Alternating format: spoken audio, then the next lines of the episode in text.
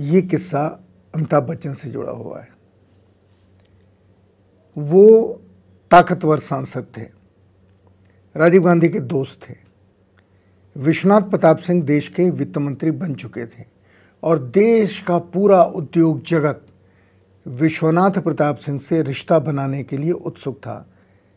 आपको शायद मालूम नहीं होगा, लेकिन अब तक जितने भी वित्त मंत्री देश में हुए हैं, उन सबके रिश्ते देश के बड़े पैसे वालों से बड़े औद्योगिक घरानों से कोई भी एक नाम लीजिए, उसके साथ उनके बहुत अंतरंग रिश्ते रहे हैं। इस बार एक नया औद्योगिक घराना भारत के आकाश के ऊपर चमका। चमकने की शुरुआत इंदिरा गांधी के समय से हुई, लेकिन राजीव गांधी के समय वो घराना या वो सितारा उसने पूरी राजनीति को अपने कब्जे में लेने की कोशिश की। और वो उसमें लगभग कामयाब भी हो गया। धीरू भाई, अंबानी का घराना, अंबानी का साम्राज्य। अब तक जितने वित्त मंत्री हुए थे, माना जाता था वो किसी न किसी के नज़दीक हैं, लेकिन इंदिरा गांधी के समय जो वित्त मंत्री रहे, राजीव गांधी के समय जो वित्त मंत्री रहे, वो सब कहीं ना कहीं धीरू भाई धीरू भाई से जुड़े रहे। धीरू भाई, अंबानी से।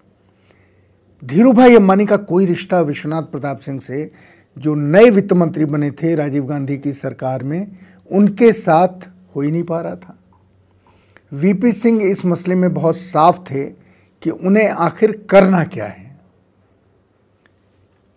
वीपी सिंह की वित्त मंत्री के नाते राजीव गांधी के साथ की कहानी बहुत ज़्यादा उतार चढ़ाव और उन किस्सों की कहानी है जिसने भारत के राजनीतिक इतिहास को हमेशा के लिए बदल दिया।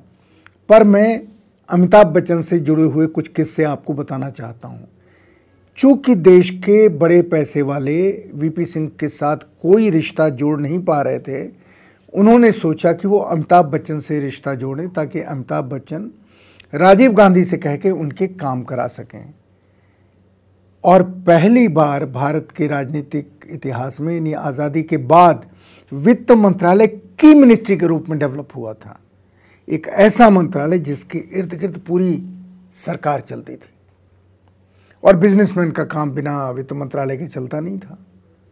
तो वित्त मंत्रालय के गलियारे देश के पैसे वालों से सुने हो गए थे। परिणाम क्या हुआ? वो अमिताभ बच्चन के पास गए।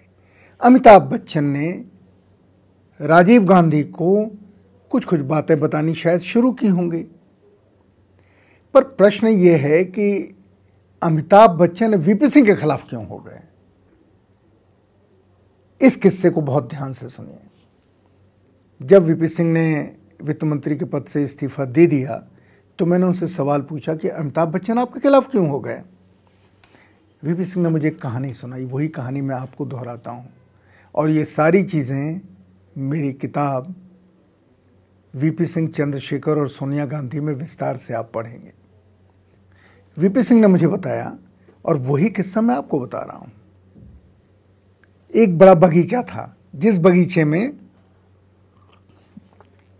तरह तरह के पुष्पों के, फूलों के फ्लावर्स के पेड़ थे।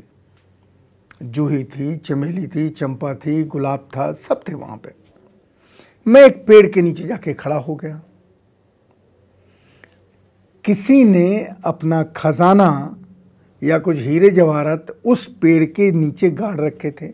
मुझे नहीं पता, मैं तो बगीचे की सुंदरता को देख के उसमें घूम रहा था। लेकिन जिसने जवाहरात गाड़ रखे थे, वो दूर खड़ा होकर देख रहा था कि कहीं कोई जवाहरात निकाल तो नहीं रहा है। और संयोग से मैं उसी पेड़ के नीचे, जो गुलाब का पेड़ था जिसमें गुलाब के फूल खिले हुए तो मैं वहाँ जाके खड़ा हो गया। तो उसको ये लगा कि मुझे ये पता चल गया है कि इसके नीचे जवाहरात हैं, उस, और मैं उनको निकाल लूँगा, पकड़ लूँगा।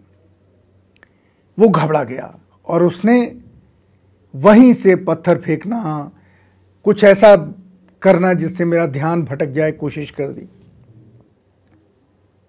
ये कारण था। अब मैं सोचने लगा, इस कहानी के पीछे का राज क्या है? तब मेरी समझ में आया कि राज ये है कि श्री अमिताभ बच्चन के नाम पर हुए कुछ चीज़ें, उन दिनों ये अफवाह थी कि उनके भाई अजिताभ बच्चन उसको मैनेज करते हैं। अमिताभ बच्चन खुद बहुत पाक साफ़ सीधे सच्चे आदमी हैं। उन्होंने पैसे बहुत कमाए। ज़ाहिर है फ़िल्मों में बहुत पैसा होता है और संसद में पहुँचने के कारण प्रधानमंत्री के दोस्त होने के कारण बहुत सारी उद्योग धंधों में वो भी शामिल रहे जिसके किस्से बाद में बताऊँगा कभी कि वो एक बड़े उद्योग धन उद्योग में शामिल हुए आ, उसमें क्या हुआ। लेकिन बहरहाल अमिताभ बच्चन को लगा कि उनके भाई के या उनके किए हुए कुछ कामों का पता फाइनेंस मिनिस्टर को लग गया है। अब फाइनेंस मिनिस्टर ने दूसरे काम शुरू कर दिए। जब वीपी सिंह वित्त मंत्री बनाए गए, शपथ ले ली उन्होंने तो वो राजीव गांधी के पास गए। उन्होंने प्रधानमंत्री से पूछा कि मेरे टर्म्स ऑफ़ रेफरेंस तो डिसाइड कीजिए, मुझे करना क्या है, क्या नहीं करना है? मेरे काम का दायरा तो बताइए मुझे। राजीव गांधी ने उनसे साफ़ कहा बिल्कुल निष्पक्षता से निर्भय होकर काम करना है। देश की अर्थव्यवस्था को मज़बूत बनाना है और जो लोग टैक्स चोरी करते हैं, उनकी टैक्स चोरी रोकनी। उन्होंने एक दो बार और पूछा, उन्होंने यही उत्तर उन्हें दिया। वीपी सिंह को उनका टास्क मिल गया था कि उन्हें आखिर करना क्या है। उन्होंने इनकम टैक्स और डीआरआई को डायरेक्टर रेवेन्यू इंटेलिजेंस को बहुत पुख्ता किया और उनको, उनसे कहा कि हमको सारे देश में अर्थव्यवस्था को मज़बूत बनाना है, टैक्स चोरी रोकनी है, किसी को भी परेशान नहीं करना है। ये उन्होंने लाइन अपने दोनों विभागों को दे दी, क्योंकि यही दोनों विभाग थे जो देश में इन समस्याओं को डील करते अब देश के उद्योगपतियों में त्राही त्राही मच गई। अब उसी चक्कर में कुछ ऐसे लोगों के यहाँ छापे पड़ गए, जो श्री अमिताभ बच्चन के नज़दीक थे। अमिताभ बच्चन को शायद ये लगा कि ये तो मेरी तरफ़ वीपी सिंह का रुख है। उन्होंने, लोग जैसा बताते हैं, उन दोनों चर्चाएँ थी, सही थी, गलत थी, मुझे नहीं पता, पर मुझे आपको शेयर करना चाहिए, क्योंकि इनमें से कुछ किस्से तो सही हैं, उन्होंने शायद राजीव गांधी से ये कहा कि देखिए वीपी सिंह ये कर रहे हैं, ये कर रहे हैं, ये कर रहे हैं, मुझे परेशान कर रहे हैं। अब उनको जो ये डर हुआ कि ये मुझे परेशान करना चाहते हैं तो उन्होंने राजीव गांधी के दिमाग को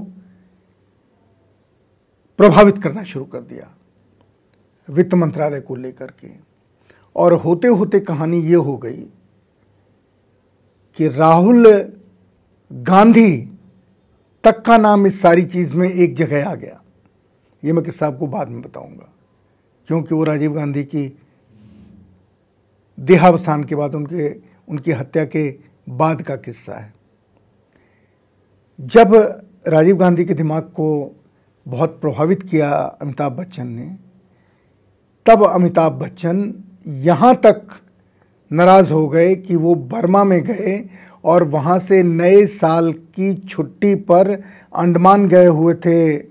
राजीव गांधी, वो बर्मा से सीधे अंडमान आए और उन्होंने राजीव गांधी को इन्फ्लुएंस किया कि वीपी सिंह को उनके पद से हटा करके किसी दूसरे विभाग में भेज दिया जाए। ये किस्सा सिर्फ़ मैं ही आपको नहीं बता रहा हूँ।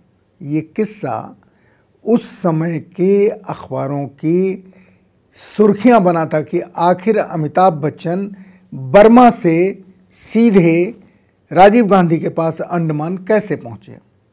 और संयोग की बात कि अंडमान से लौटने के कुछ ही दिनों के बाद, नया साल ख़त्म होने के बाद, यानी सत्तासी में वीपी सिंह का ट्रांसफ़र 24 जनवरी को रक्षा मंत्री के पद पर हो गया। वीपी सिंह के त्याग पत्र के बाद रक्षा मंत्री वो बहुत दिनों तक नहीं रहे, फिर उन्होंने कैबिनेट से त्याग पत्र दे दिया और उनके त्याग पत्र के थोड़े दिनों के बाद ही श्री अमिताभ बच्चन ने भी संसद से त्याग पत्र दे दिया। ये किस्सा इसी क्रम में आगे फिर कभी।